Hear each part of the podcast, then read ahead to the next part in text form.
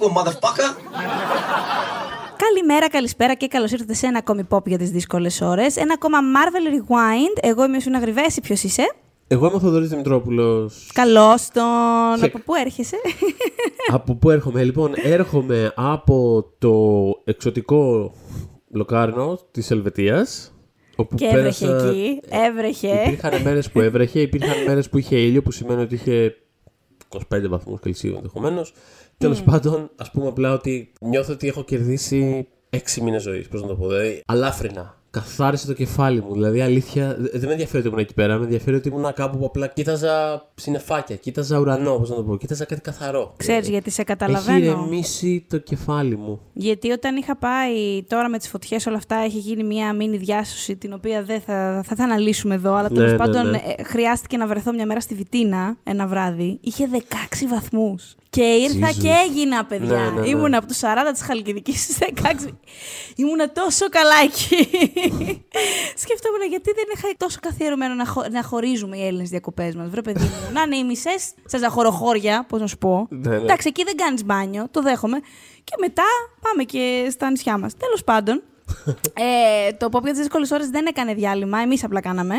Οπότε συνεχίζουμε από εκεί που μας αφήσατε και προχωράμε στη θέση 19 στην κατάταξη των Marvel ταινιών, του Infinity Saga συγκεκριμένα. Και επιτέλους έχουμε την ευκαιρία να μιλήσουμε για το Thor Dark World.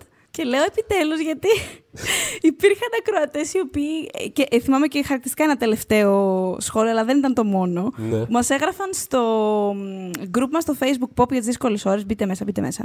Όσοι δεν είστε.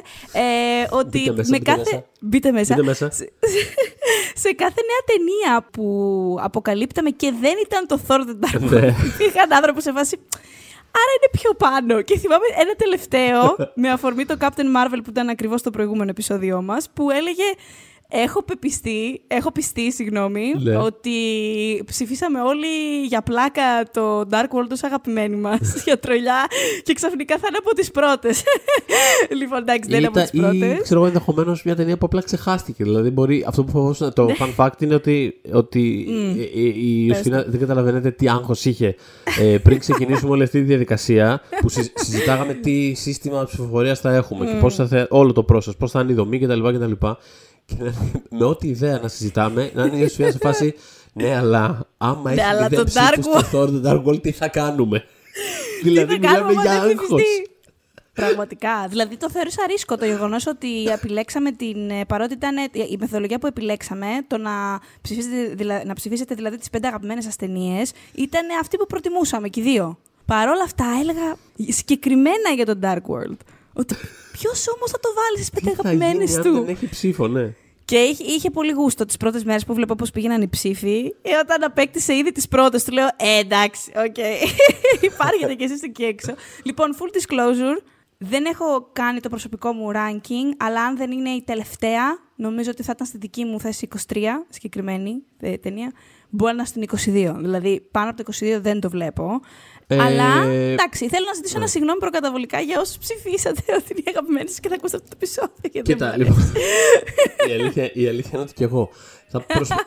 και, και το λέω γιατί. Ρε παιδί μου, σε όλες, Δηλαδή, ακόμα και. σ- Εντάξει, μέχρι τώρα έχουμε πει για ταινίες που δεν είναι ας πούμε, έτσι τόσο καλές ή, ή έως και καθόλου καλές κάποιες, ρε παιδί μου, αλλά πάντα έχουμε ένα outlook πολύ, ξέρεις, ότι α, το τάδε είναι αδικημένο ή ότι αυτό, ε, το Captain Marvel, ας πούμε, που δεν μ' άρεσε. Επειδή μου συζητάγαμε για πολύ ώρα στο επεισόδιο τα πράγματα, που τα έκανε οποία- καλά, ναι. Που έκανε καλά ή για τα οποία είμαστε hopeful για το μέλλον ή που, ή που ακόμα και αν δεν μας άρεσαν, ρε παιδί μου, γιατί δεν μας άρεσαν. Δηλαδή, ξέρεις, υπήρχε μια διάθεση, ξέρεις, αναλυτική κάπως. Ή το Incredible Hulk που έχει πολλές αρετές στην πραγματικότητα. Ναι, ακριβώς. Αυτή την ταινία, επειδή ξέρω και κάποιους πολύ συγκεκριμένους τύπους περίεργους που τους αρεσει πάντα μπαίνω σε αυτή την ταινία και έχω στο μυαλό μου μια διάθεση ότι αυτή θα, είναι, Μήπως- η φο- μήπως αυ- αλλάξω αυτή γνώμη. θα είναι η φορά που θα τον παριστώ. αυτή αυτή θα είναι η φορά που θα τον παριστώ και θα είμαι σε φάση. Παιδιά, προφανώς Ναι, είναι το παρεξηγημένο αριστούργημα. Είστε τυφλοί.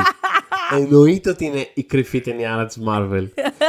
κάθε φορά με αυτή, τη- με αυτή τη διάθεση μπαίνω μέσα και λέω τώρα, τώρα θα είναι, δεν το συζητώ. Και κάθε φορά τελειώνει η ταινία και είμαι απλά πονάνε τα μηνύγκια μου και λέω Μαλάκα, τι είδα Γιατί πάλι, το για ζω, ναι, ποιο ναι, ναι, λόγο; ναι, ναι, Αλήθεια, για ποιο το λέω λόγο; με πάρα, δηλαδή δεν το λέω με καθόλου κακή. Πραγματικά έχω πολύ αγνία και ειλικρινή διάθεση να βρω πράγματα σε αυτή την ταινία. Θέλω πάρα πολύ να μου αρέσει, αλλά πραγματικά δεν τα καταφέρνω. Ναι, Οπότε όχι, όχι, όχι. και εγώ θέλω να ζητήσω συγγνώμη από τους ανθρώπους που την ψήφισαν την ταινία. Και συγγνώμη. Θέλω να ξέρω στι σημειώσεις μου, επειδή έχουμε έτσι μια δομή σε αυτά τα επεισόδια, στα opening statements, ε, από το μόνο που έχω γράψει Ναι. σαν λέξη κλειδί είναι Ναι. «Ιου».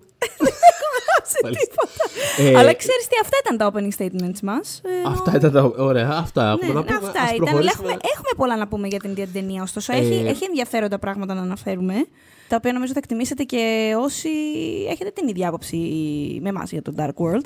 Α ας Θε- ξεκινήσουμε. Θέλω να σε πες μου, ρωτήσω αγάπη πριν μου, ναι. μπούμε στη δομή. Θέλω Παρακαλώ, να σε ρωτήσω. συγκε- ε, επειδή ανέφερες τη λέξη EU, ε, θέλω να σε ρωτήσω αν αυτό το πράγμα. Πώς το λένε, σου εφαρμόζεις ένα περισσότερο στο αισθητικό στοιχείο ή στους χαρακτήρε.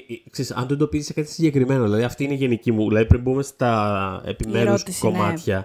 Κομμάτια. Είναι, ρε παιδί μου, έχεις μια ταινία η οποία δεν λειτουργεί. Το εντοπίζεις σε κάτι αυτό το πράγμα, ή απλά Θα σου γενικότερα το κοιτάς και είναι ένα πράγμα το οποίο σε κρατάει συνέχεια απ' έξω και λες: Δεν καταλαβαίνω για ποιο λόγο προσπαθώ αυτή τη στιγμή. Ναι, ε, τι είναι στο δεύτερο. Δηλαδή, είναι, θα σου πω, είναι από αυτές τις ταινίες που έχω τόσα πια πολλά παράπονα, που γίνεται ένα τεράστιο παράπονο στο τέλος. Δηλαδή, ε, δεν μπορώ να σου, κάνω, να σου πω τρεις συγκεκριμένους λόγους, παρότι αργότερα όταν θα μιλήσουμε για τα low points της ταινίας, είναι κάποια τα οποία είναι εξόφθαλμα για μένα. Οπότε μπορώ να το συγκεκριμενοποιήσω λίγο. Αλλά στην πραγματικότητα, ούτε από αισθητικής πλευράς λειτουργεί για μένα η ταινία. Δεν ξέρω, αυτό το. Πήραν τον Άλαν Τέιλορ για, για, για, για να, τους κάνει, να τους κάνει λίγο Game of Thrones. Αυτό βασικά του Ε, είπαν του ανθρώπου. πιστεύω Και θα έβαλε το έχουμε- φίλτρο. Ναι, έβαλε το έβαλε Το το Game of Thrones δηλαδή. του, του, του, και, και πέρα, από το, πέρα από τη θάλασσα, εκεί που είναι η Ντάνη. Αυτό το φίλτρο έβαλε. Ε, Ε, νομίζω ότι θα αλλά έχουμε, και νομίζω εκεί- ότι θα έχουμε διάφορα να πούμε για τον Άλαν Τέιλορ. Ναι, εννοείται και καταρχάς του έχω και συμπάθεια για λόγους που θα. Δηλαδή και για την τηλεοπτική του καριέρα, αλλά και γενικώς έχει περάσει πολλά άνθρωπο με αυτή την ταινία. και Ναι, δεν ναι, ναι. όφιλε, θεωρώ. Ε, οπότε ναι, είναι και δεν είναι λάθος το όλο αυτό. Ε, αλλά για να σου απαντήσω, είναι μια περιραίουσα ατμόσφαιρα που διατρέχει αυτή την ταινία ως προς Μάλιστα. που τη βλέπω και ναι. Ε, οπότε ναι, σκηνοθεσία είπαμε τον Άλαν Τέιλορ ήδη και το σενάριο θέλω να τους αναφέρω, υπάρχει λόγος, το έχουν Βεβαίως. γράψει. Κρίστοφερ Γιώστ, Κρίστοφερ Μάρκους και Στίβεν Μακφίλι. Ο λόγος που θέλω να τους αναφέρω είναι γιατί ο Κρίστοφερ Γιώστ είναι ένας τύπο, έχει γράψει, καλά, έχει γράψει X-Men Comics που έχω λατρέψει, έχει δημιουργήσει και την X-23, ε, όλο το σάγκα των New X-Men που είχε κάνει ήταν φανταστικό, αλλά στη Marvel την κινηματογραφική slash τηλεοπτική έχει κάνει πάρα πολλά. Καταρχάς έχει κάνει το Ragnarok, που είναι πολύ αγαπημένη ταινία ε, γενικώς. Το Thor 3 τέλος πάντων. Ξέρει πολύ καλά από Marvel, έχει κάνει πολλές animated σειρές τους, Fantastic Four, Iron Man Artbound ε, Adventures, ε, Avengers, τα έχει κάνει αυτός. Μετά, Christopher Marcus και Steven McFeely που δουλεύουν μαζί έχουν γράψει το πρώτο Captain America, το Winter Soldier, πολύ καλό, το Civil War, το Infinity War, το Endgame και έχουν πάρει και Emmy για το The Life of Death of Peter Sellers. Του- Θέλω να τους αναφέρω γιατί Άσχετο. αυτοί... Ναι, Ε, αλλά και οι τρεις αυτοί οι άνθρωποι είναι και οι τρεις ταλαντούχοι. Και οι τρεις κατέχουν από Marvel. Δεν θα έπρεπε να έχουμε αυτό που είχαμε στα χέρια μας. Δεν ξέρω. Ε, κοίτα, έχει- προβληματίστηκα. Είναι περίεργο γιατί ας πούμε σε, σεναριακά. Εντάξει, είπαμε, έχει προβλήματα η ταινία. Αλλά σαν, σαν ιστορία, σαν. Ε, Πώς το λένε, σαν το κομμάτι του κόσμου με το οποίο πάει να ασχοληθεί, έχει όντως ενδιαφέρον. Ναι, γιατί πάει Δηλαδή να κάνει αυτό- κάτι πιο cosmic. Α, ε, αυτό που λες δηλαδή ότι ξέρουν τη Marvel και τα λοιπά. Δηλαδή ξέρεις το, όλο αυτό το κομμάτι με τα Dark Elves ε, και αυτό το κομμάτι. ε, ε, Εμένα γενικότερα μου αρέσει αυτή η μυθολογία του Thor. Ο- Δηλαδή όπως θα έχουμε την ευκαιρία να συζητήσουμε και στο μέλλον πιστεύω με αφορμή το Thor το επερχομενο το οποίο, για το οποίο ανυπομονώ και το αγαπημένο μας run, δεν- νομίζω το έχουμε ξαναναφέρει, Ναι, ναι, ναι, το ναι, αγαπημένο μας ε, run στο Thor του Jason Aaron, αλλά και, ε, και παλιότερα. Ανυπομονούμε για Love and Thunder και οι δύο. Love and Thunder, να ναι. ξέρετε, οπότε σίγουρα θα υπάρξει επεισόδιο γι' αυτό. Σίγουρα. Με έναν τρόπο θα αναφερθούμε. Ε, αλλά και παλιότερες ε, και παλιότερα runs ε, στο Thor και Herbie και τέτοια. Δηλαδή έχει, η μυθολογία του είναι πάρα πολύ ενδιαφέρουσα. Και τώρα δηλαδή ε, στο Thor The Dark World που ασχολείται με τα, με τα Dark Elves ε, για τον Malekith και όλο αυτό το πράγμα ε, δεν ξέρω, δηλαδή είναι και αυτός ένας από τους παράγοντες από αυτό που ανέφερα στην αρχή ότι κάθε φορά μπαίνω σε αυτή την ταινία περιμένοντας να διαπιστώσω ότι ε, τώρα όντως θα μ' αρέσει, δεν γίνεται να συνεχίσει να μου αρέσει. Ξέρεις τι, όταν προβλήθηκε το πρώτο Thor, το παράπονο σε πολλά εισαγωγικά, γιατί άρεσε η ταινία και αρέσει και πάρα πολύ σε μένα. Είναι σίγουρα η πιο υποτιμένη Ναι. από το Phase 1 για μένα η, η ταινία αυτή. Και ε, προ- ε, θέλω πάρα πολύ να φτάσουμε να μιλήσουμε για το Thor, γιατί το αγαπώ πολύ. Ε, Οκ. Αλλά το παράπονο μετά το Thor, το πρώτο λοιπόν, ε, ήταν για όσους είναι φαν των κόμικ ότι μωρέ, ήθελα να είναι περισσότερο cosmic. Γιατί ο Thor έχει πάρα Μμμ. πολύ cosmic στοιχείο. ναι, ναι, ναι. Απ' την άλλη, ε, και τελικά όμως, συγγνώμη, ε, ασχολούνται με το cosmic στοιχείο και δεν το καλοπετυχαίνουν, αλλά δεν είναι η ιδέα που έχει το πρόβλημα. Δηλαδή το πρόβλημα μου δεν ήταν ότι ήταν στο Asgard και δεν ήταν στη γη. Δηλαδή δεν, Μμ. Ε, η βάση, όπως λες, η βάση της ιδέας είναι μια χαρά. Δεν είναι αυτό το πρόβλλημα. Για να δούμε όμως με ποιους τα έβαλε την πρώτη του εβδομάδα στο box office. Το αμερικανικό, γιατί δεν, ανοίγει, δεν μπορούμε να μιλήσουμε για όλες τις αγορές, γιατί ανοίγει σε άλλη φάση στη- σε Κίνες, Ευρώπες κλπ. Καταρχάς, ταινία έκανε παγκοσμίως 644 εκατομμυριάκια. Μια χαρά. Ε, μέσα σε 19 μέρες είχε περάσει ήδη τα χρήματα που είχε κάνει το πρώτο Thor. Τώρα, όταν βγήκε στην Αμερική, πήγε κατευθείαν στο νούμερο 1 με 86 εκατομμύρια. Η πλάκα είναι ότι η Marvel το είχε κάνει track για 90, αλλά please τώρα, ας πούμε, για 4 εκατομμύρια, υγιέστε με. Μια χαρά πήγε. Στο νούμερο 2 ήταν το Bad Grandpa από τους δημιουργούς του Jackass. Iconic, ναι. Iconic έτσι. Τρίτο ήταν το Free Bird. Εντάξει, ένα animation τέλος πάντων. Μετά, στο 4 ήταν το Last, ε, Last Vegas με Robert De Niro, Freeman. Θυμάστε μια ταινία που ήταν και καλά τέσσερις γερόλικοι και το ζούσαν στο Las Vegas τέλος πάντων. Αυτό. Ναι, ναι, ναι, εννοείται. Αυτό, Stag Party φάση. Και το νούμερο ένα της προηγούμενης εβδομάδας, πριν βγει το Thor, ε, το Dark World δηλαδή, είχε πάει στο 5 και ευτυχώς ήταν το Ender's Game, το οποίο, Θεέ μου, τι απογοήτευση, γιατί υπήρξε και αυτό. Τέλος πάντων όμως, περνάμε και το Ender's Δεν Game. το είδα ποτέ. Δεν, το- Δεν το υπάρχει είδα ποτέ. λόγος να το δεις, κανένας. Είχα, Κα- Ούτε είχα η Taylor ξεχάσει Swift. ότι υπάρχει. ναι. Ούτε η Taylor Swift και το καμέο που κάνει. Λοιπόν, εκείνη τη χρονιά όμως στο box office, αυτό θέλω να το, να το να, να σταθούμε ένα τσικ, τσικ, γιατί είμαστε 2013 παιδιά και έχει ήδη αρχίσει η φάση στο box office βασικά να είναι πολύ συγκεκριμένη. Οπότε στο αμερικανικό έχουμε το εξής. Νούμερο 1 Iron Man 3. Νούμερο 2 Hunger Games Catching Fire. Το οποίο αγαπώ, μπράβο. Ε, νούμερο 3 Despicable Me 2. Νούμερο 4 Man of Steel. Γεια σου, Ρε Σνάιντερ. νούμερο 5 Monsters University. Εκτιμώ αυτή την ταινία πάρα πολύ να πω εδώ κάπου. Γιατί δεν ξέρω πού άλλο θα έχω την ευκαιρία να το πω.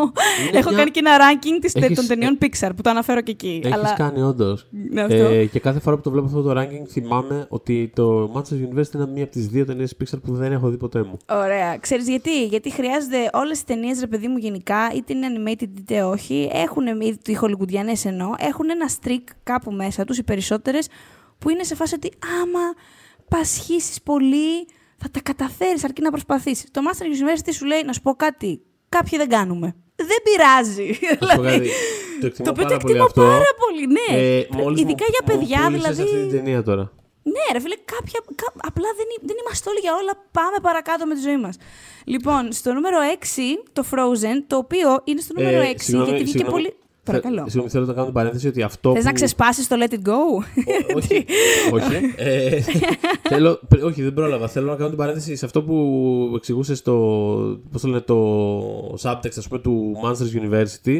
Ότι Ναι. θα το έκανε έτσι όπως το ακούω ένα πάρα πολύ ενδιαφέρον double feature με το Disciple που υπάρχει στο Netflix, το, την ελληνική ταινία.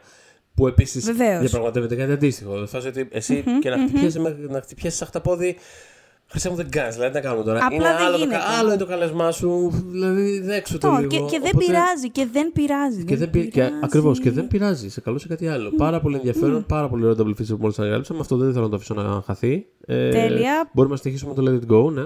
Monster University όλοι λοιπόν. Ε, ναι, στο 6 λοιπόν είναι το Frozen, το οποίο είναι μόλις, μόνος στο 6. Μόνος σε πολλά εισαγωγικά. Γιατί βγήκε τελευταίες. Αυτό είναι ας πούμε το ranking του 2013 και βγήκε 13-15 Δεκεμβρίου. Δηλαδή μπήκε στο νούμερο 6 με Ναι. δύο εβδομάδες πωλήσει. Μια τρέλα. Justice for Tangled, παρακάτω όμως προχωράμε.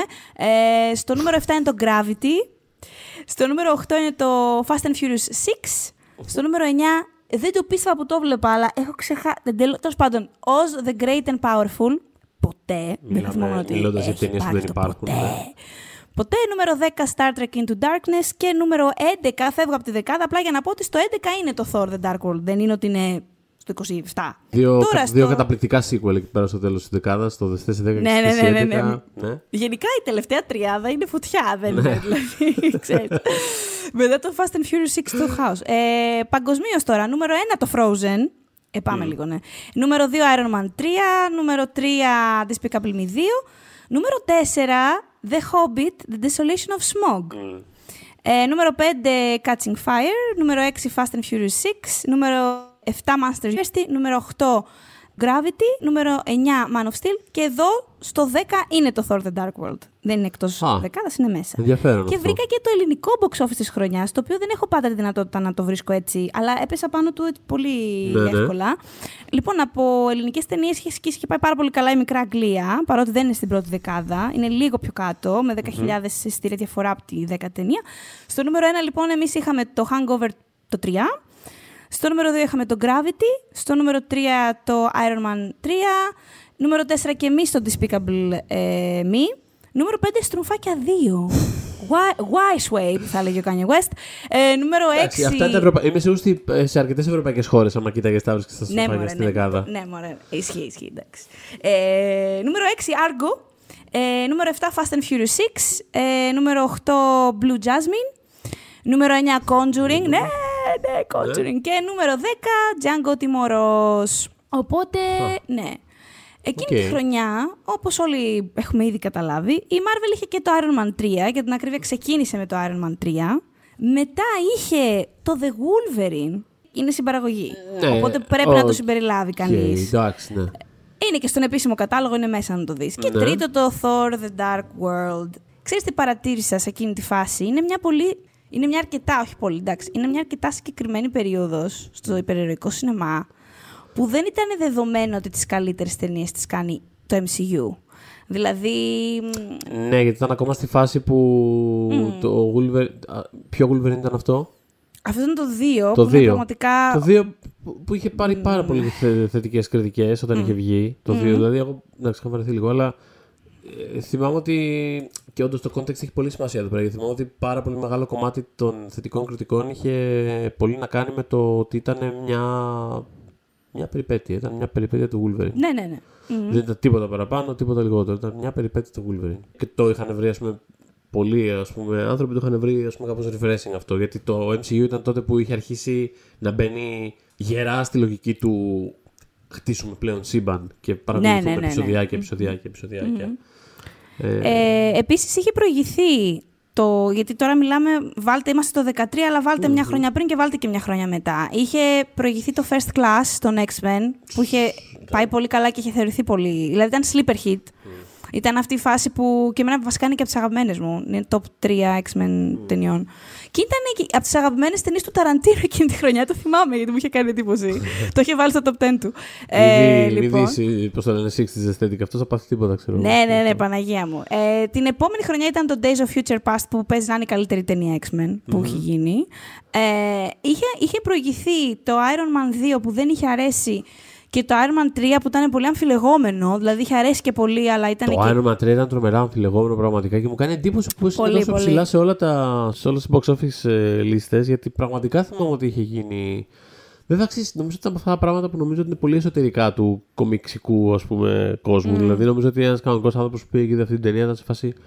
Ωραία, γέλασα, μια χαρά. Πολύ Ναι, ωραία. ναι, πάμε και πάμε παρακάτω, ναι, ναι, δηλαδή, ναι. άμα, άμα, πει- α, δηλαδή, άμα προσπαθούσε να εξηγήσει σε έναν, ε, σε έναν άνθρωπο που γνώριζε τη Marvel μέσα από τις ταινίες, που υπάρχουν πάρα πολλοί πλέον, έτσι, που ε, έχουν αγαπήσει τη Marvel μέσα από το κινηματογραφικό της σύμπαν.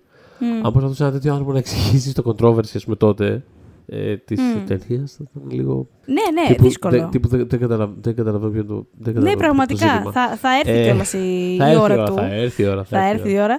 Ε, μ, επίσης είχε προηγηθεί το Thor που, και- και το Captain America το πρώτο που είχαν εκλειφθεί ως μια χαρά ταινίες, ξέρεις, αλλά όχι Παναγιά μου να σκίσουμε τα, τα ρούχα μας, Ναι, ας ναι, πούμε.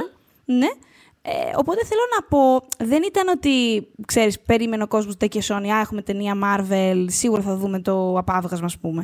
Αλλά, αλλά έρχεται μια χρονιά μετά το Avengers, που εκεί ήταν καθολικά, μια καθολικά αποδεκτή ταινία και αγαπητή ταινία. Ε, και με τη- Οπότε ναι, με τη φορά του το Avengers countdown ότι- ήταν λίγο άγαρμπο. Αυτό. Ναι, Γιατί ο- έχουν δει, έχει δύο κόσμος στο Avengers, Ναι. έρχεται το Iron Man 3 που το βρήκανε πιο μεχ και έρχεται και το Dark World που το βρήκαν κάρα μεχ. Ναι. Οπότε απλά δίνω μια εικόνα ότι της περίοδου ότι δεν ήταν δεδομένο ότι η Marvel θα ικανοποιούσε, ας πούμε. Σίγουρα. Ε, Απλά αυτό ότι βοήθησε πάρα πολύ το Avengers, δηλαδή με τη φορά που ερχόταν το Ουφ. Avengers, οτιδήποτε και να έβγαζε η Marvel εκείνη τη χρονιά θα ήταν στο top 10 της χρονιάς. Δηλαδή θα πήγαινε κόσμο, το δίνουν κλειστά τα μάτια. Μμμ. Ε, τι ήρθε μετά μέσα από το Thor The Dark World; Αμέσως, δηλαδή το 14, ε. ε Ναι. μη- κάνα, μήπως είδα κάνα Winter Soldier, τίποτα τέτοιο. Κάτσε, Γιατί- περίμενε να Α, σου πω. μπορεί. Λοιπόν, έχουμε, ναι, έπεσα μέσα. Ε, Είδα το Winter Winter- Soldier και Guardians of the Galaxy. Γιατί σκέφτομαι αυτό που είπες, ρε παιδί μου, ότι ξέρεις, μετά το εκπληκτικό και χωρίς Το δεκα- προηγούμενο ναι. ας πούμε, high του, του Avengers, του, αυτού του experience του Avengers, το ότι ήρθαν αυτές οι δύο ταινίες που είτε δεν, α- και μία δεν άρεσε, η άλλη κάπως δίχασε κτλ. Ήταν πολύ επικίνδυνο το να φάει, το να πέσει το full ξενέρωμα και ε, ίσως το, το Winter Soldier που, το Winter Soldier που ήταν κάπως κοινά αποδεκτό ως πολύ καλή ταινία και το Guardians που έδωσε κάτι διαφορετικό και πολύ πετυχημένο τη βοήθησαν πάρα πολύ να ξαναθεμελιωθεί το Marvel. Δηλαδή, Ναι, δεν- ναι, δεν- να δεν εδραιώσει προ- αυτό που ήθελε να δεν πρόλαβε κάνει. να φάει ξενέρωμα τέλος πάντων ο κόσμος. Αυτή την έννοια. Δεν πρόλαβε να, δεν πρόλαβε να συνειδητοποιήσει ο κόσμος ότι πάει τώρα αυτό το πράγμα. Ήταν, ε, ξέρεις, ήταν πολύ σημαντικό το ότι ακολούθησαν αυτές οι δύο ταινίες μετά. Για τις οποίες θα αργήσουμε κάπως να μιλήσουμε. Τέλος πάντων. Ε, ναι, εντάξει, γιατί ναι, ναι, ναι, εντάξει. Έχουν πάρει παραπάνω ψήφους από το Από το Thor The Dark World. Τι ναι. να κάνουμε τώρα. Ε, Εμ, οπότε πάμε στα low points, τα οποία έχουν, εν μέρει έχουν εκ- εξήγηση. Θε, ε, θε- θες να σου πω λίγο ότι με προβλημάτισε; ε, ότι με προβληματίζει κάθε θέλω φορά που το πάρα πολύ βλέπω; να μου πεις τι προβλημάτισε. λοιπόν, θα ξεκινήσω. Ναι, ε, είναι πολύ μικρό. Το πρώτο μου παράπονο θα πω είναι πολύ μικρό. Ξέρω ότι δεν το μοιράζεται κανείς. Δεν πειράζει. Εγώ την αγαπώ πάρα πολύ τη Sif στα κόμικ. Είναι actual χαρακτήρας με πολύ. με arc, με διάφορα πράγματα. Και απογοητεύτηκα που είχε τόσο λίγο Sif. Μμμ, Ναι, ναι, ναι. Που εντάξει, αυτό we can live with that. Θα, θα ζήσουμε αυτό. Ε, εντάξει. Είχε χτυπήσει κιόλας η γλυκούλα, η Jamie Alexander, Ναι. και είχε διακοπεί, είχε σπάσει πλάτες, πλευρά, τα πάντα. Και απλά ό,τι είχε να κάνει στην ταινία κόπηκε, έμεινε ένα 20% τέλος πάντων. Ε, γιατί δεν μπόρεσε να επανέλθει στα γυρίσματα. Ε, και είναι και Εμ, κρίμα για κιόλας γιατί η συγκεκριμένη ταινία είναι, είναι αρκετά. Ξέρεις, ε, πώς το λένε, το team μαζεύεται και πάει και κάνει. Δηλαδή θέλω να πω ότι. Είναι πολύ κρίμα. Είναι πολύ κρίμα. Και Ναι. έχει και ενδιαφέρον στα κόμικ και η σχέση της με το Thor. Παρότι Α. ξέρεις, δεν, είναι από τα ζευγά... δεν είναι από αυτά τα ζευγάρια, ρε παιδί μου, που, θα- που είμαι τόσο invested. Που, Lois και Clark και δεν ξέρω τι. Παρόλα αυτά όμως, ε, είναι από τα πιο ενδιαφέρον, κρυφά ενδιαφέροντα ζευγάρια. Αχα. Γιατί αυτή, τύπου, αυτή είναι αθάνατη. Οπότε, αν διαβάσεις πολύ Thor μέσα στα χρόνια, διαπιστώνεις ότι η, η, αντιμεσ- η αντιμετώπιση τους είναι λίγο. Πώς ήταν στο Only Lovers Left Alive, του τύπου. ε, Περνάμε καλά, ζούμε ωραία, αγαπιόμαστε. Είμαστε- Μπορεί να γίνει και μια βλακεία Ναι, στο ενδιάμεσο. Είμαστε εδώ για πάντα, λίγο πολύ. οπότε Αλλά εγώ σε τι να αγαπάω, εσύ με κάνεις, αγαπά ναι. μαζί θα. Δηλαδή, ξέρεις. Και, και στιγμές μεγάλου πάθους και ρωτώ. Δεν, δεν το συζητώ, αλλά γενικώς υπάρχει αυτό. Ε, Πώς να σου πω, στα κόμικ η Jane είναι ένα τσικ πιο. Είναι κάτω από τη σύστη πραγματικότητα. Μμ, Τέλος μμ, πάντων. μμ. Λοιπόν. Η, η, δεν- η Σιφ, ε, ε, ε, επειδή τί- τίποτα σκέφτομαι συνέχεια. Συνέχεια, όχι. Ψέματα. Κάθε Δεν- μέρα σκέφτεσαι τη ΣΥΦ. Ναι, θα, πραγματικά και θα δεν- με έκανε χαρούμενη αυτό. δεν- όχι, όχι. δεν θα είχα πρόβλημα με αυτό. ήθελα, ήθελα, να, ήθελα να πω ότι καμιά φορά, ρε παιδί μου, ε, ό- όποτε συμβαίνει κάποιο τηλεοπτικό πράγμα με τη, με τη Marvel, σκέφτομαι συνέχεια πόσο περίεργη είναι η ύπαρξη των ε, τηλεοπτικών σειρών της Marvel πριν το Disney Plus, που ήταν σειρές οι οποίες ξεκίνησαν όλες ως κάνον και στην εξέλιξη των πραγμάτων σιωπηλά έχουν κάπως εξαφανιστεί από το κάνον. Εννοώ Ισχύει. ότι, έτσι. Ισχύει. Ε, Technically, τυπικά είναι, αλλά ξέρεις κιόλας ότι μπορεί και να μην είναι κάποια πράγματα. Είναι και δεν είναι. Δηλαδή θέλω να πω ότι ποια ήταν η τελευταία ταινία, στο- ποια ήταν η τελευταία φορά στην οποία αναφέρθηκε ο... Α, στο, νομίζω στο, στο Loki κάποια στιγμή. Αναφέρεται ο Κούλσον, ναι, αναφέρεται ο Κούλσον, αλλά μέχρι τη στιγμή που τον σκοτώνει ο Λόκι δεν αναφέρεται μετά κάτι περαιτέρω. Δηλαδή θέλω να πω ότι ξέρεις, είναι, Είναι από σαν αυτές, να μείνει. Καλά, ειδικά το Agents of Shield είναι σαν να μείνει. είναι από αυτές τις περιπτώσεις της... ε, Και δεν είχε πάει και άσχημα. Αυτή είναι η πλάκα. Καλά, τέλος μια, μια χαρά ήταν. Είχε, είχε Ειδικά όταν- πολλές σεζόν. Δηλαδή. Όταν, όταν κατάλαβε και πόσο μπουρδα είναι, μ, πέρναγαν όλοι Το μια χαρά βρήκε, και, ναι, ναι, ναι. είχε κάτι ωραία arcs, μια χαρά B-movie. Η Sif B- ήτανε TV, κιόλας τέλος πάντων. στο- Εκεί θέλω να καταλήξω ότι η Sif ήταν, Mm. ξέρω εγώ, και είναι από, αυ- είναι από αυτά τα... Είναι και, δηλαδή δεν νομίζω ότι θα ξαναναφερθεί ποτέ, ρε παιδί μου, το εμφάνισή της σε αυτή την, ε, τη σειρά. Ε, Και είναι, πάντα ένιωθα ρε παιδί μου ότι θέλανε να κάνουν λίγο παραπάνω πράγματα με αυτήν από ό,τι, από ό,τι κάνανε στην πραγματικότητα. Έτσι είναι. Και μάλιστα στο, στο Dark World ε, μπορείς να δεις ψήγματα αυτού του πράγματος. Έχουν ας πούμε, μια συζήτηση που είναι οι δυο τους και πάει να αναπτυχθεί ας πούμε, μια χημεία. Καπάκια έγινε αυτό το ατύχημα λοιπόν. Έπεσε από ένα. Έπεσε, δεν θυμάμαι αν έπεσε από ένα άλογο ή αν τη χτύπησε ένα άλογο. Πάντως χτύπησε πάρα πολύ άσχημα. Οπότε τελείωσε αυτή η κατάσταση. Mm-hmm. Πήγε αλλού το story και μ, καπάκια ήταν στην τηλεοπτική σειρά το Blind Spot και έκανε πολύ περιοριστικό συμβόλαιο εκεί. Οπότε μόλις το είχε κάνει και αυτό ήμουν σε φάση ok, μάλλον τη SIF θα τη βλέπουμε ε, ένα λεπτό ανά 7 ταινίες Ναι, ναι, ναι. από εδώ και πέρα. Οπότε κάπως το δέχτηκα μέσα μου, αλλά ήθελα να το πω αυτό το παράπονο γιατί, γιατί ναι, η όχι. SIF είναι... ε, Συμφωνώ πάρα αγαπώ πολύ. Επίσης, έχω μια φίλη η οποία ε, δεν σταμάτησε ποτέ να βλέπει φανατικά το Blind Spot. Το οποίο είναι από τα πιο αστεία πράγματα που έχει κάνει άνθρωπος στον ευρύτερο κύκλο μου. Ναι. Ε, γιατί είναι αυτό. Δηλαδή, α, θα χάσω το τσατάρα με, ξέρω εγώ. Α, τι βλέπεις απόψε. Ε, blind spot Bla- είναι, blind μωρέ, spot. ξέρεις το. Ε, δεν θυμάμαι καν τι μέρα πεζόταν. Πες ότι ήταν Δευτέρα, ξέρω εγώ. Αλλά θα φάσει, ε, Δευτέρα, ξέρεις, blind spot. Ε, Και βέβαια. ήμουν πεπισμένος για πάρα πολύ καιρό ότι ήταν πλάκα. Είσαι σε beat, πραγματικά, δηλαδή με δουλεύεις, βλέπεις blind spot Ναι, μετά από ναι. τρία χρόνια. Ε, είστε, είναι σε φάση, είστε όλοι λάθος, είστε όλοι Τις πρώτες άσχετοι. δύο χρονιές στο Ε, μεταξύ είχε πάει πάρα πολύ καλά η σειρά. Ναι, ναι. Την είχαμε επιδεικτικά αγνοήσει She's στο stuck with Popcode it. τότε, αλλά. Αλλά, αλλά τέλος πάντων, εκτός από τη φίλη σου, την έβλεπε actually πάρα πολλοί κόσμο στην Αμερική. Ναι. Ε, τώρα, ε, κοίτα, χρησιμοποιήθηκε στην πορεία, αλλά το fridging της Φρίγκα δεν το εκτίμησα και βρήκε αξία και όλα στην πορεία. Δηλαδή, τώρα στη σειρά με το Loki και πιο νωρίς με το Endgame που είχε μια στιγμή αδυναμίας ο Thor και σκεφτόταν μήπως μπορούσε να αλλάξει το παρελθόν και να σώσει τη μαμά του. Ήταν αυτή η Ε, σκηνή στο endgame που εμφανίζει την Natalie Portman από αρχιακό υλικό για τρία δευτερόλεπτα; Νομίζω ότι είναι ένας άνθρωπος με, με περούκα που είναι περούκα. σαν το μαλλί της- Δεν νομίζω ότι είναι αρχαϊκό καν. νομίζω ότι απλά είναι μια κυρία Είναι- με περούκα. Νομίζω. Ε, είναι ένας, Μπορεί να είναι και ένας ε, κύριος με περούκα, Αυτό μπορεί είναι, δηλαδή- είναι ένας ξανθός Γερμανός 1,88 που απλά έχει φορέσει μια Μπορεί να πλαστική είσαι μάσκα εσύ, Natalie Θοδωρή. Portman. Αυτό ακριβώς. Μπορεί να είσαι εσύ. αυτό. Ε, οπότε ναι, εντάξει, δεν, δεν, το, δεν το εκτίμησα. Δηλαδή πάμε λίγο παρακάτω από αυτό, από αυτές τις κινήσεις. Please, έχουμε 2000, Ναι, ναι. τέλος πάντων 13 τότε. Ε, μ, λοιπόν, το τρίτο και πάρα πολύ βασικό ε, που το ανέφερες και εσύ πριν στο περίπου, είναι η χρήση των ξωτικών και του Christopher Eccleston. Το οποίο είναι, ρε παιδί μου, ξέρεις τι, ξέρω ότι το έχουμε ξαναπεί, οι καλοί κακοί της Marvel ε, δεν είναι αυτοί που χρησιμοποιεί το MCU. Ε, στην πλειοψηφία τους πάντα. Είναι των X-Men και το, του Spider-Man οι πιο βαρβάτοι, ας πούμε. Ναι, ναι. Δεν είχαν ιδιαίτερες δυνατότητες. Οκ. Αλλά, ρε εσύ, είναι ηθοποιάρα ο τύπος. Δηλαδή, κάνε κάτι Εντάξει, και... Ναι. να σου πω κάτι. Ο Μάλεκιθ μπορεί να μην είναι ρε παιδί μου εμβληματικός με την έννοια του Dr. Octopus. Δεν το ξέρει δηλαδή ο κόσμος. Ούτε έχει ας πούμε, κάτι τρομερά FG Δεν έχει δυνατότητα να το χρησιμοποιήσει σε πολλές ιστορίες. Το Dr. Octopus όπου και να το πετάξεις θα κάνει κάτι ωραίο. Όπω θα έχει κάτι ενδιαφέρον ή ο Μαγνήτο ή τέτοιοι χαρακτήρες. Ο Μάλεκιθ δεν είναι τέτοιο πράγμα. Αλλά μέσα σε, στο σύμπαν το συγκεκριμένο και στα politics αυτά του.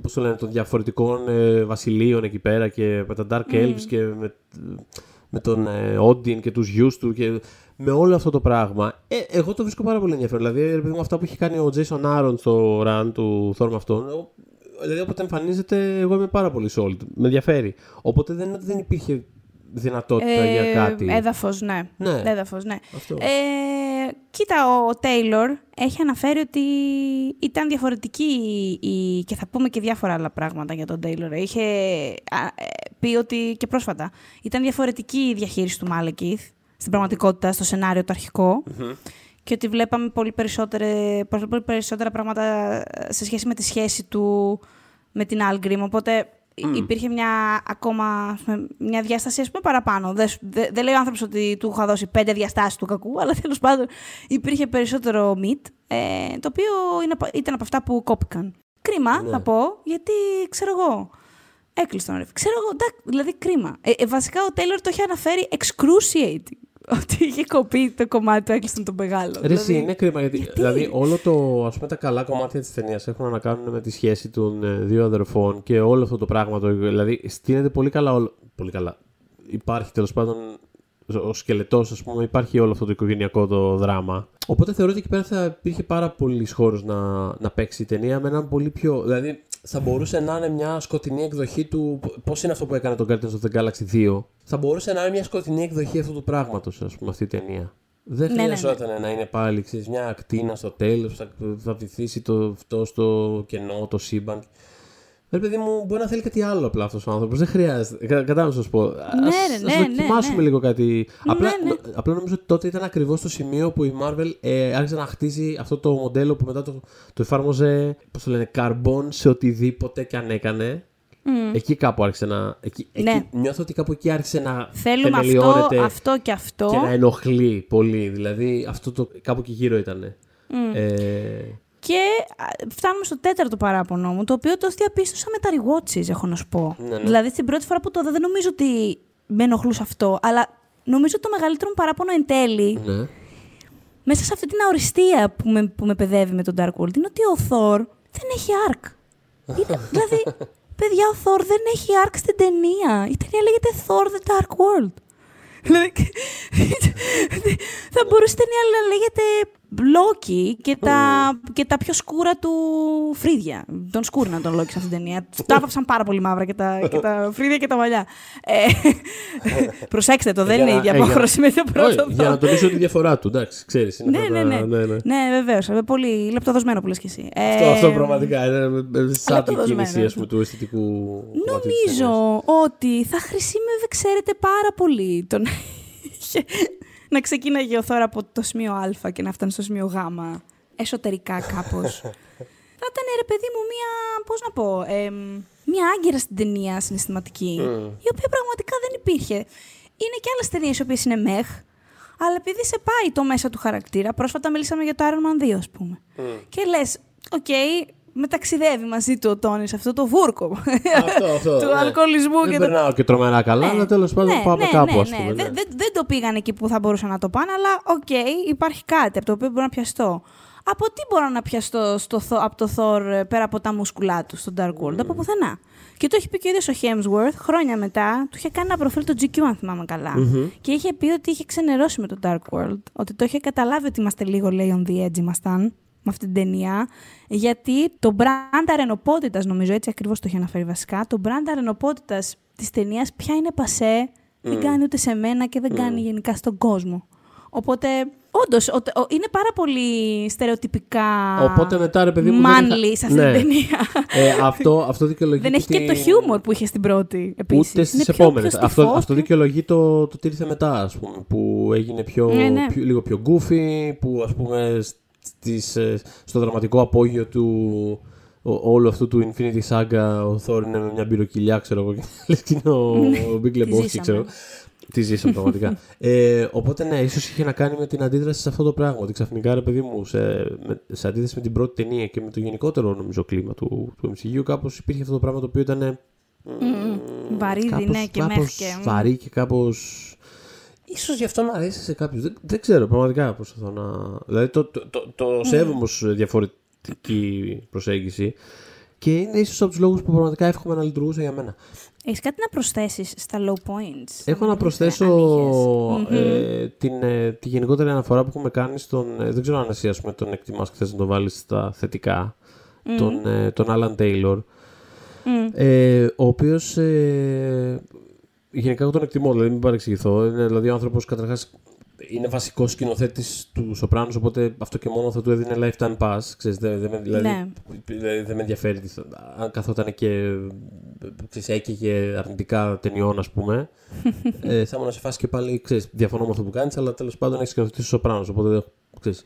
Και τώρα επιστρέφει στο Σοπράνο. Και επιστρέφει με το. Μένει τους, Saints of ε, Newark, είναι τους δική τους η Άγιους του ταινία. Newark, Αυτό την έχει ακριβώς. γυρίσει, θα τη δούμε τώρα. και ανυπομονούμε.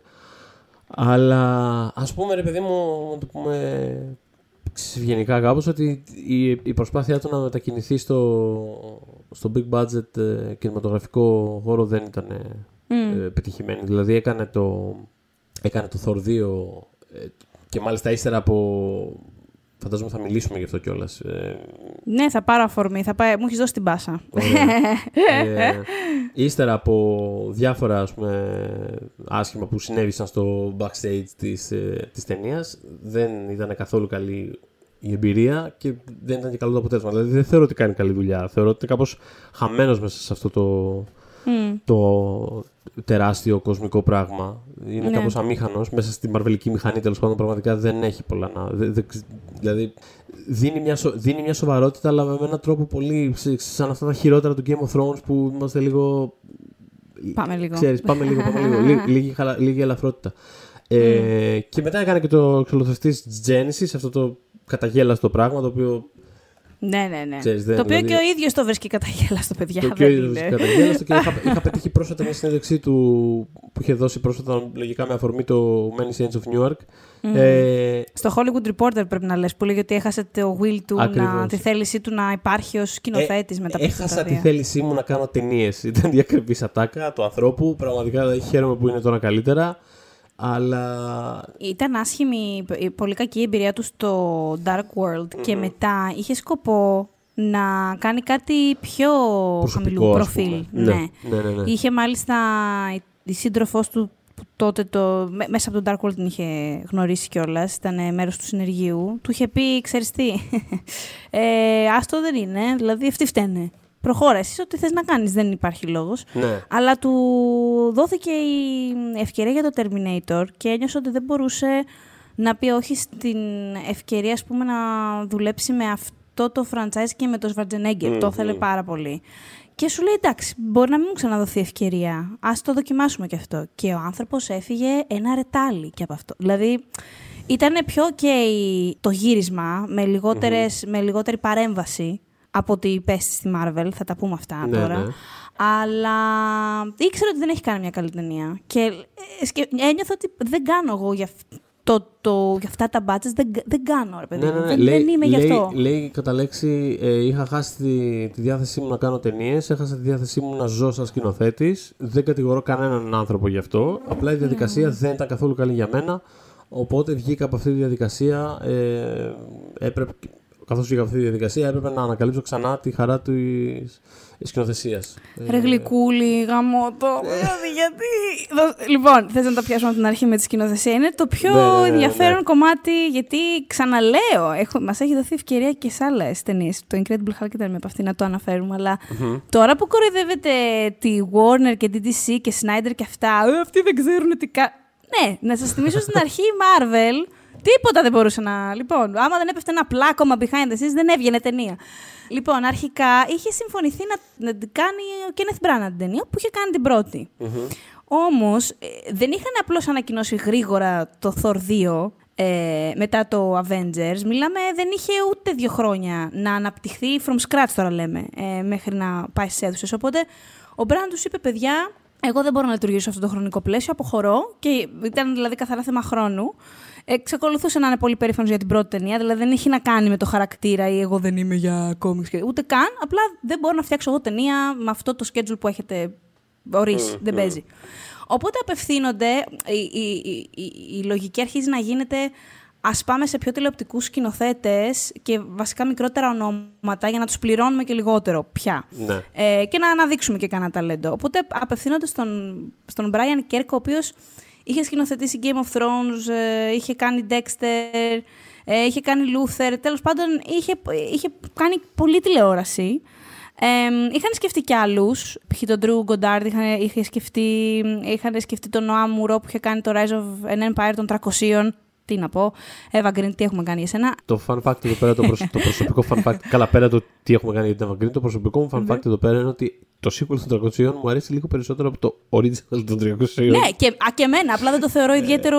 όχι. Γιατί δεν μ' άρεσε καθόλου το 300. Δεν μ' άρεσε καθόλου το 300, αλλά, αλλά το Δεν μ' sequel άρεσε ξέρεις, καθόλου. είχε αυτό το, είχε αυτό το ξέρεις, του Νονού 2 λίγο το, το, το Είχε πριν και το μια- μετά. Και του Μάμα Μία 2 αν προτιμάτε, δεν ξέρω. Ξέρεις, ε, ό,τι ναι. προτιμάτε. Παρόμοιες ταινίες. Παρόμοιες ταινίες. Και επίσης η Eva Green είναι καταπληκτική σε αυτή την ταινία. Δηλαδή πραγματικά. ξέρεις. Γενικά, άμα δώσεις την Eva Green τη δυνατότητα να παίξει μάγισσα, δεν ξέρω τι την πιάνει.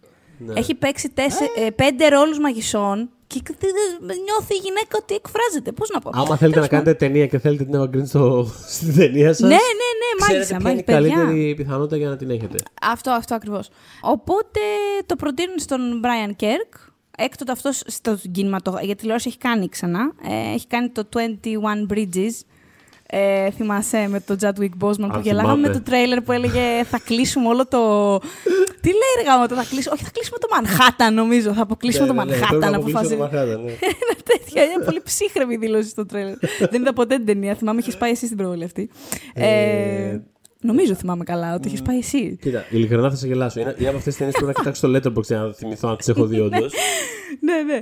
Οπότε ούτε ο Brian Κέρκ ε, λέει ναι, ωστόσο, και αυτός δυσκολευόταν με το schedule. Οπότε καταλήγουν στην Patty Jenkins. Και θέλω να πω ότι επειδή υπάρχει μια παρανόηση σε αυτό ότι ε, είχε προταθεί, ήταν σε συζητήσεις Jenkins και. ε, όχι, εί- είχαν, είχαν πέσει υπογραφές. Είχαν δώσει χέρια. ναι, ναι. Και μάλιστα είχαν εντυπωσιαστεί από τη δουλειά της στο Manchester, προφανώς, με τη Σαρλίς Θερόν. Και επίσης η, η, Να- η Portman ήθελε πολύ γυναίκα σκηνοθέτη. Είχε, ο- είχε κάνει, ας πούμε, ακτιβισμό πραγματικά πίσω από τις κάμερες και ήθελε πάρα πολύ την Jenkins. Ε, και σε φάση ότι, ρε παιδί μου, αν δεν είναι η Jenkins, ξέρω εγώ. Να το ξαναδούμε. Με τη συμφωνία που γίνεται, αφού δίνονται τα χέρια με την Jenkins, υπογράφει επιτέλους και η Portman, η οποία ήταν στον Ντεμί. Ξέ, δεν, ξέ- δεν είμαι σίγουρη. Αλλά με την Jenkins στο πιδάλιο σου λέει ναι, sure, έρχομαι και είχε και μεγάλη ας πούμε, ανυπομονησία κτλ. Οπότε, αν έχετε απορίες για το γιατί είναι έτσι η Jane στη- στο Dark World, είναι γιατί είναι πολύ απογοητευμένη η Natalie Portman, γιατί συμφώνησε για κάτι που δεν ήθελε να κάνει εν τέλει. Γιατί Παιδιά, ήθελε να η την κάνει Natalie- μόνο. Ναι, ήθελε με η- την Jenkins να την κάνει ταινία. Ήθελα να αναφέρω την Natalie Portman ότι πραγματικά σε αυτή την ταινία υπνοβατεί. Και δεν, Δε, δε, δε, δε, δε- δε. πραγματικά δεν θέλει καθόλου. Και επίσης πραγματικά ε, ήθελα να, σκεφ... ήθελα να σκεφτώ αυτό. Δηλαδή πόσο boss move το ότι μετά από αυτό ήταν σε φάση. Λοιπόν, γενικά καλά να περνάτε. Χάρηκα πάρα πολύ για όλα. Τώρα αντίο. Έτσι. Και άμα με θέλετε, κα- άμα με θέλετε στο endgame, βάλτε καμιά φωτογραφία μου. Όλα καλά. Καλή συνέχεια. Ε, έκανε και τις βόλτες της, έδωσε μια από τι ερμηνείε δεκαετία στο Τζάκι, έκανε ό,τι ήταν να κάνει.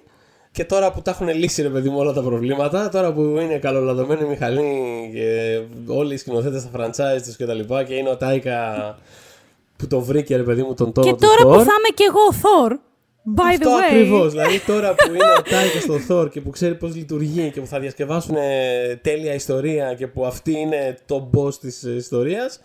Τώρα επιστρέφει. Τώρα, ναι, τώρα βεβαίως. Πείτε μου τι θέλετε, τι μπορώ να κάνω για εσά. Δηλαδή, Ήταν αυτό πολύ σωστή κίνηση. Boss Πραγματικά. move, όπως το είπες ακριβώς. Ε, δεν είναι στο επίπεδο Scarlett ε, Johansson αυτή όχι. την περίοδο, αλλά είναι αρκετά κοντά. Ναι. Ε, οπότε ναι, χολωμένη ξεκινάει τα χειρίσματα η Natalie Portman. Ε, η Jenkins λοιπόν αποχώρησε όταν ε, συνειδητοποίησε τι είδους ιστορία ήθελε η Marvel να κάνει. Αυτό που τους είχε κάνει εκείνη pitch ήταν ε, μια ιστορία Ρωμαίου και Ιουλιέτα, ουσιαστικά. Ε, η Jane θα ήταν ε, κολλημένη στη γη, ε, ο Θόρ στο Asgard. Δεν θα επιτρεπόταν στο Θόρ να πάει και να σώσει την Jane για χι λόγο, γιατί υποτίθεται για τους Asgardianούς η γη δεν έχει καμία σημασία για τον Όντιν κλπ. Οπότε τι νόημα είχε. Ε, θα πήγαινε εν τέλει όμως να την σώσει και στη διάρκεια αυτής της διαδικασίας θα ανακάλυπτε ότι ο Μάλεκιθ έχει κρύψει ας πούμε τη, το Dark Energy στη γη, μέσα στη γη. Ε, ακριβώς γιατί ξέρει ότι δεν- κανείς δεν θα δώσει σημασία σε αυτόν τον πλανήτη, θα τον κρύψω εδώ.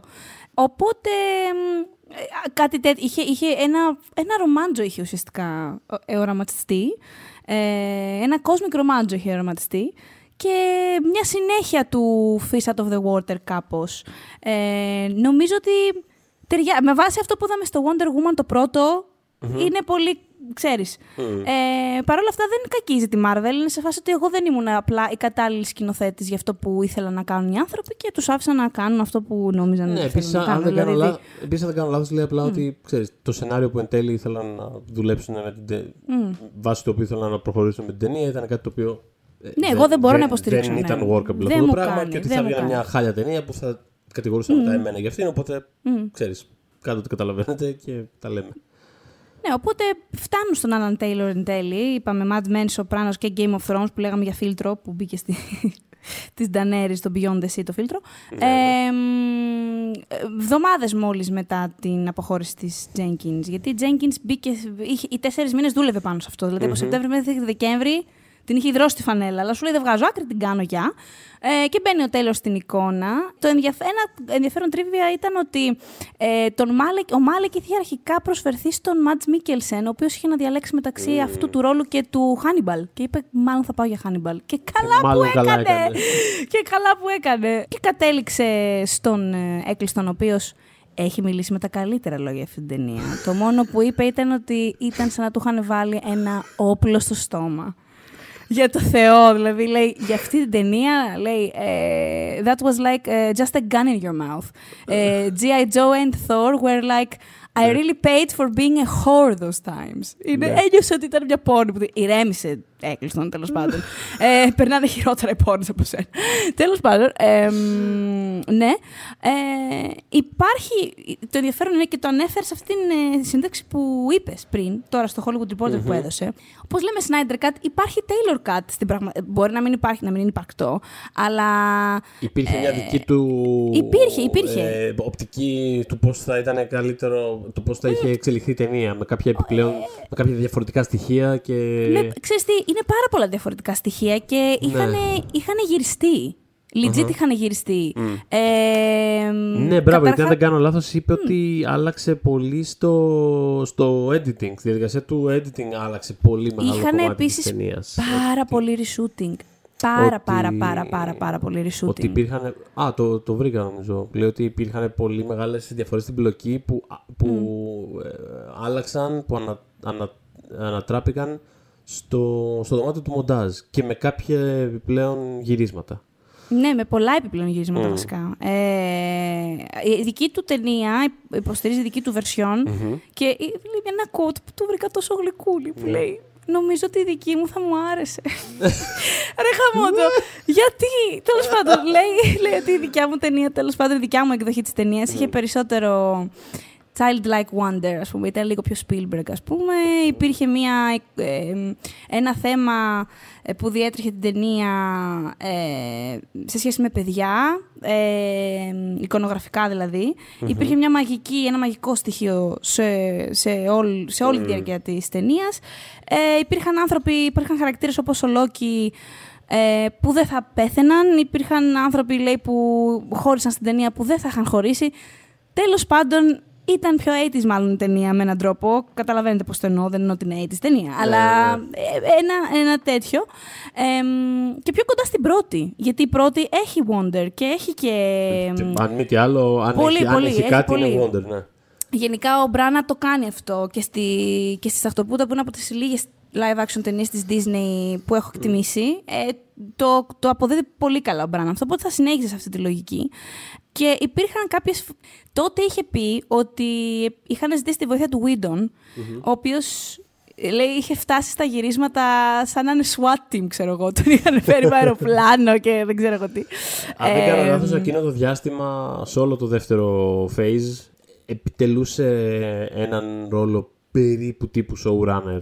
Δύο χρόνια. Κάπως. Διόρθωνε πραγματάκια. ναι. Δηλαδή, με- από τη στιγμή που τον πήρανε για το πρώτο Avengers και με την προοπτική να κάνει το δεύτερο, κάπως το δεύτερο phase το επέβλεπε με μια Ναι. λογική τέτοια. Τύπου ότι ξέρεις, διορθώνουμε αυτό, κάνουμε εκείνο, βάζουμε εδώ αυτό. Οπότε. Σε εκείνα τα γυρίσματα τον είχαν καλέσει γιατί υπήρχαν δύο σκηνές οι οποίες δεν φαινόταν ότι λειτουργούν και είχε πάει για να τις ελαφρύνει ουσιαστικά. Ε, δεν έχει αναφέρει ο Τέιλορ ποιες είναι, αλλά έχει συμβεί αυτό. Ε, και πράγματι λέει ήταν πολύ μεγάλη διαφορά, ας πούμε. Παρ' όλα αυτά, η- η χρόνια μετά, είπε ο άνθρωπος ότι κοίτα να δεις. Ξέρεις, γιατί τότε ήταν λίγο πιο πολιτισμένη η φάση. Ότι ρε παιδί μου, λες και τι σου άρεσε στην ταινία, λες και για τη διαδικασία, λες και για τον Βίτον που ήρθε και βοήθησε, εννοείται.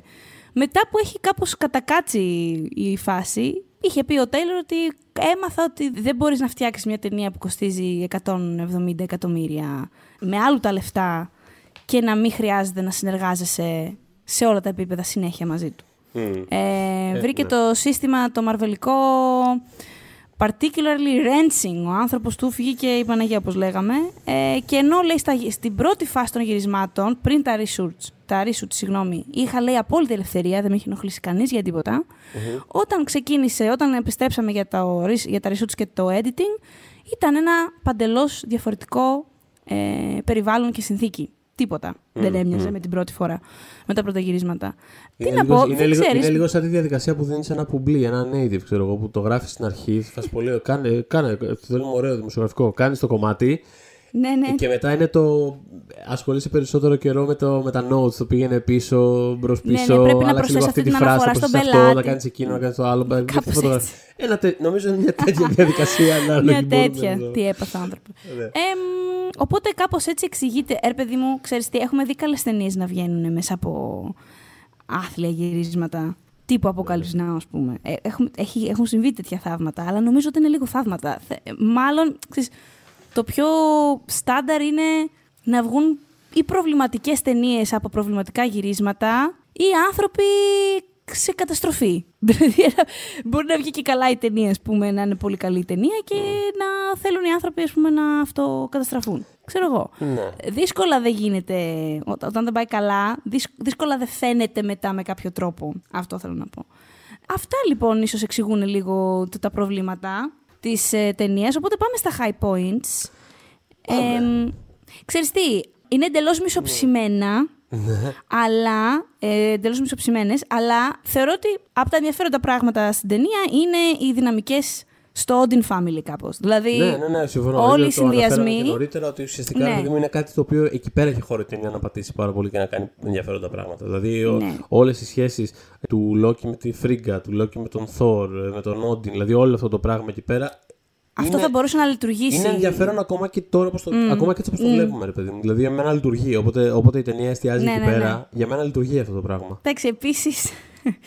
Έχει κα... α, σε αυτό το πλαίσιο υπάρχουν κάτι ατακάρες έτσι. Δηλαδή κάτι είτε δηλητήριο που στάζει του τύπου στο Loki Your birthright was to die ας πούμε ε, Ναι. ή Frigga is the only reason you're still alive ή θυμάμαι μια ατάκα που είναι η φάση νομίζω που ο Thor και ο Loki δραπετεύουν από το, από το Asgard και του λέει Congratulations, you just decapitated your grandfather. Εντάξει, είναι καλά αυτά, είναι καλά, λειτουργούν. Επίσης μου είχε αρέσει τότε το, και το είχα ξεχάσει τώρα στο rewatch, το twist με τον Loki στο θρόνο, αυτό ναι. ήταν καλό. Το, στο τέλος Αυτό, εννοείς. ναι, ναι, ναι, αυτό ήταν Ναι, πολύ ναι, ναι, καλό. εννοείται. Εγώ το είναι από τα πράγματα που θυμόμουν Αυτό ήταν, από την ναι. ταινία.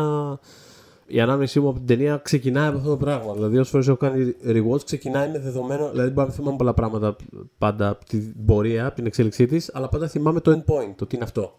Νομίζω Ε, ότι είναι από τις καλύτερες στιγμές στο MCU όσον αφορά τα twists είναι. Ε, απλά επειδή ανήκει στο Dark World δεν Είναι αναφέρεται γιατί τόσο ξέρεις συχνά. ότι. Ξέρεις, ε, είναι, είναι εκείνη η φάση που πάντα υπάρχει ένα τρομερός. ε, Υπάρχει ένα μεγάλο σερί ταινιών Marvel εκεί πέρα που σκοτώνει κάποιο χαρακτήρα και επιστρέφει στην τρίτη πράξη. Που απλά δεν πεθαίνει κανένας. Ναι, Ε, και ξέρεις, καταντά πάρα πολύ κουραστικό και ενοχλητικό και προβλέψιμο και φτηνό, ας πούμε, δραματουργικά, αλλά τέλος πάντων, πώς να το πω, με τον Λόκι έχει νόημα, ρε παιδί μου, κάπως. Είναι trickster, είναι, αυτ, είναι αυτός ο χαρακτήρας. Δηλαδή, ξέρεις, θα, θα, θα κάνει τη... Απλά λειτουργεί, ξέρω εγώ. Θα κάνει την παγαποντιά του. Στο τέλος θα Ναι, είναι ναι. κρυμμένος. Επίσης, αν μιλάμε για θετικά πράγματα πάνω σε αυτή την ε, σεναριακή, ε, σεναριακά- ε, σεναριακή απόφαση, τα κατάφερα, ε, είναι, ξέρεις... ε, Σκεφτόμουν, θα το βγάλει. θα το βγάλει, θα το καταφέρει. πει. Για να δούμε. Ε, είναι, πώς το λένε, το γεγονός ότι δίνει τη δυνατότητα στον Άντωνι Χόπκιν να παίξει τόσο και φάτα στο Thor Ragnarok το ρόλο του Loki ως Odin, για το οποίο θα μιλήσουμε αργότερα σε, σε επόμενο επεισόδιο, αλλά πραγματικά. ε, Λοιπόν, Μπράβο. ξέρεις τι, κάπως έτσι, θα σου πω, επειδή πες αυτό για τον Αντώνη Χόπκινς, ναι. σκεφτόμουν, προσπαθούσα να σκεφτώ. Έχεις να πεις άλλο high point, πες μου. Γιατί Ε, δεν νομίζω. θέλω να πω όχι, κάτι όχι. συγκεκριμένο για MVP. Όχι, ωραία. Σκε... Όσο σκεφτόμουν ποιο να βάλω MVP, σκεφτόμουν να βάλω τον Άντωνι Χόπκινς, γιατί είπε μια τάκα που δεν θα έπρεπε ποτέ κανείς να χρειαστεί να πει. Mm. Λέει σε κάποια φάση, you must think, πρέπει να νομίζεις ότι είμαι μια φέτα ψωμί. That needs to be buttered heavily. Που χρειάζεται να βουτυρωθεί έτσι με πάθος. Και το λέει, είναι που είναι η ατάκα. το λέει και με αυτό το σοβαροφανέ ε, Αντώνη Χοπκίνσικο ύφο. και το δάκρυ και λέγα, μήπως το γεγονός ότι μπόρεσε και το έβγαλε τον κάνει MVP. Μετά λέω, όχι, εντάξει, όχι. Να βάλω τον Στέλλαν Σκάρσκαρτ που κυκλοφορεί για λίγο γυμνός στην ταινία. Πάντα, πάντα θετικό. Ήταν πα- πολύ κοντά στο MVP αυτός. Ναι. Δεν το πήρε όμως στο τέλος. Ο δικός μου MVP υποχρεωτικά είναι Ναι. ο Λόκι. Βεβαίως. Γιατί νομίζω ότι... Νομίζω ότι η ταινία είναι του Λόκι βασικά. Είναι- Σε συνδυασμό με το ότι ο Θόρκ δεν έχει αρκ, παιδιά, δεν έχει αρκ. ναι, ναι, ναι, όχι. Είναι κρυφά μια ταινία του Λόκη, ξεκάθαρα. Δεν- ναι, είναι το κάνει και 100% λειτου... ό,τι αυτό. λειτουργεί, λειτουργεί λόγω του Μμμ. Λόκι σε Ναι, ναι, ναι. σημαντικό βαθμό τέλος πάντων. Υπάρχει Εμ, εκείνη η χαριτωμένη σκηνή που αλλάζει μορφές που επίσης. Ε, μμ. Νομίζω ότι θα αναφέραμε πιο πριν, αλλά που υπάρχει και το καμέο του Captain America. Ναι, ναι, ναι. Και αυτό ήταν ωραία έκπληξη τότε. Cute, cute. Ναι, cute, Ναι. cute. Cute, μια χαρά, μια χαρά. Όχι, ε, αυτός είναι παιδιά ο MVP. Εντάξει, Ε, ξέρεις τι, ναι. ήμουν εντωμεταξύ σε μια φάση. Δεν ξέρω αν θυμάσαι. Μετά το Avengers ήταν τέτοια εφρενίτητα για τον Loki. Ναι, ναι. Το οποίο εμένα δεν με χάλαγε στο επίπεδο που είχε να κάνει με τον Loki. Ε, α- απλά νιώθω ότι ο κόσμος βλέπει έναν άλλο χαρακτήρα. δηλαδή ήταν τέτοια υπόρωση και τέτοιο το whoopifying που του κάνανε. Και. Κακόμοιρο Λόκι που απλά θέλει να τον χαϊδέψει ο μπαμπάς του. Ε, Μιλάμε για έναν serial killer π- τύπου. δηλαδή δεν ήταν αστείο. Ε, και θυμάμαι πόσο πολύ είχα ικανοποιηθεί. Επειδή τον βρίσκω σαν χαρακτήρα είναι πολύ ενδιαφέρον και διασκεδαστικό. Τον αγαπώ τον Λόκι, αλλά είναι πολύ παθέτικ, ρε παιδί μου. Ναι. Και στο Avengers που τον πιάνει ο Hulk και αρχίζει να τον, πα- να τον πετάει στο. να τον, Ναι, ναι. να τον ρίχνει στο έδαφος έτσι σαν να είναι. Τι να πω, ένα κομμάτι χαρτί, μια κούκλα πάνινη. Το είχα ευχαριστηθεί γιατί ένιωσα ότι ο Γουίντον είχε καταλάβει τι ακριβώς παίζει με τον Λόκι. Ε, μ, οπότε, Α, ξέρεις, στην ναι. ταινία δεν ήθελα να μ' αρέσει όσο μ' άρεσε, γιατί είχα- του είχα νεύρα. δεν έφταιγε αυτός. Αλλά, αλλά ήταν το καλύτερο κομμάτι της ταινίας εν τέλει. Και έχει και πολύ καλό characterization. Παίζει, παίζει το characterization του στο Thor 2 να είναι το πιο κοντινό στα κόμικ για όποιον τον ενδιαφέρει αυτή η λεπτομέρεια. Ναι, αυτό θέλω να πω. Δηλαδή, π- παίζει, δηλαδή, όντως, αν είναι να μιλήσουμε κιόλας για κάτι που όντως κάνει καλά η ταινία, ρε παιδί μου, και είναι θετικό, είναι αυτό ότι ε, λειτουργεί πολύ καλά στην, στη γραμμή ανάμεσα στο να κάνω τον Λόκι ήρωα. Γιατί είναι στην ουσία, όπως είπες και εσύ, ρε παιδί μου, στην ουσία είναι ο ήρωας αυτής της ταινίας. Δηλαδή, δραματουργικά τ- αυτόν ακολουθούμε κάπως. Και η ταινία τελειώνει και πάνω του. Δηλαδή, Ξεκινάει και τελειώνει πάνω του. Ξεκινάει Είναι και τελειώνει φοβερό. πάνω του. Είναι, φοβερό. αυτός είναι το κέντρο της ταινίας. Πάνω, σε- πάνω σε αυτόν, ας πούμε, εξελίσσεται η ταινία. Αλλά μ, το κάνει χωρίς να του δίνει ούτε κάποια, ας πούμε, ε, ιδιαίτερη εξηλαίωση. Δηλαδή, θέλω να πω ότι Όχι, όχι, όχι. ισορροπεί πολύ καλά, πάνω, αλλά του δίνει και ε, ειλικρινές, ας- ειλικρινείς ε, δραματικές ε, σκηνές. Του δίνει και το και ωραίο, ας πούμε, δράμα σε σχέση με τον ε, Thor. Δηλαδή, τον χρησιμοποιεί καλά, ξέρει τι να τον κάνει η ταινία. Ο Και λόγος είναι που όντως- λειτουργεί ο, ο Loki- η- το characterization του Loki στο Ragnarok, γιατί στην πραγματικότητα δεν έχει σχέση ιδιαίτερη με το Loki. Είναι γιατί η ταινία είναι μια καθαρόμοια κομμωδία. Οπότε Ναι. όλα λειτουργούν με έναν τρόπο. Στο Loki τη σειρά, όμως, ας πούμε, για μένα έκανε μπαμ το πόσο εύκολο το έκαναν. Την εξηλαίωσή του εκ νέου. Κυριολεκτικά έβαλαν στον άνθρωπο να δει τη ζωή του σε μοντάζ Ναι, ναι, ναι, ναι, όχι, εντάξει. και κάτι πληγωτικό ας πούμε και, και, και ξέρεις, συνήλθε ας πούμε και σκέφτηκε, κατάλαβε τον, το νόημα της ζωής αγγές ας πούμε. Πρέπει να είναι κάπως καλός άνθρωπος ώρες ώρες. Ενώ το, στο, ο, ο Loki του Dark World είναι ο Loki. Οπότε thumbs up για αυτό στην ταινία. Να που βρήκαμε κάτι καλό να πούμε. Μμ, Ορίστε. μμ. Έχεις κάτι Ε, να προσθέσεις στο δωρή. Έχω να πω και εγώ τον δικό μου MVP. Πες μου. Νομίζω ήταν και ταινίας. αυτός ο ίδιος γι' αυτό. Όχι, δεν ήταν ο Για ίδιος. πες. Ο δικός μου MVP της Drum ταινία. roll. Ναι, ο δικός μου MVP της ταινίας Thor The Dark World είναι ο κωμικό Chris O'Dowd, Α, ο οποίο. ο οποίος κάνει τον, ε, τον τύπο που τραβιέται η Jane εκεί πέρα για Έτσι, έτσι. ε, μια μισή σκηνή της ταινίας. Ο οποίος. Ε, ίσως, πολύ πολύ καλό. Μπράβο Θοδωρή. ίσως, το, ίσως το είχατε δει πριν από, από πόσο ήταν, κανένα χρόνο, δύο, δεν θυμάμαι τέλος πάντων. Είχε, είχε γίνει ψηλό viral ένα κλιπάκι του από τα MTV News, του είχαν πάρει μια συνέντευξη. Δεν ξέρω, το έχεις δει, σου λέει κάτι αυτό που λέω.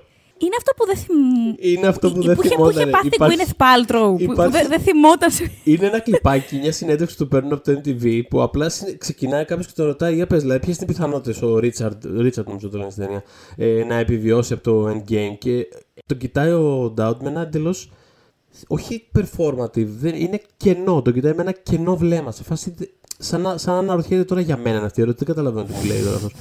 Και συνεχίζει ο άλλος, ξέρω εγώ, ότι επειδή ήσουν στο ο χαρακτήρας σου, από το Thor. Και κάπως κάνει ένα, ένα, σαν να κουνιάει το κεφάλι του. Και λέει, «Α, παιδιά, ναι, πραγματικά για μια στιγμή ξέχασα ότι ήμουν στο, στο Marvel Universe. τι είχα παίξει». Και λέω, γιατί μου, και, λέ- και, και ήμουν λέει σε φάση, γιατί μου μιλάει τώρα αυτός για ταινίες Marvel. Δεν καταλαβαίνω πού πάει η συζήτηση.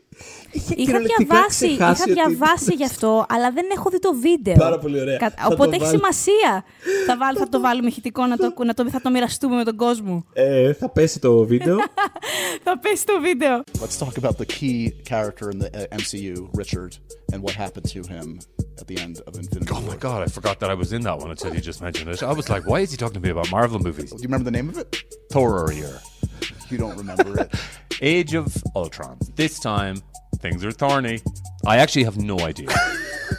I'm not going to try and guess it, but The Dark World. the Dark World. I did know that. Okay. But I play Richard Madison. Is that true? He's from Madison.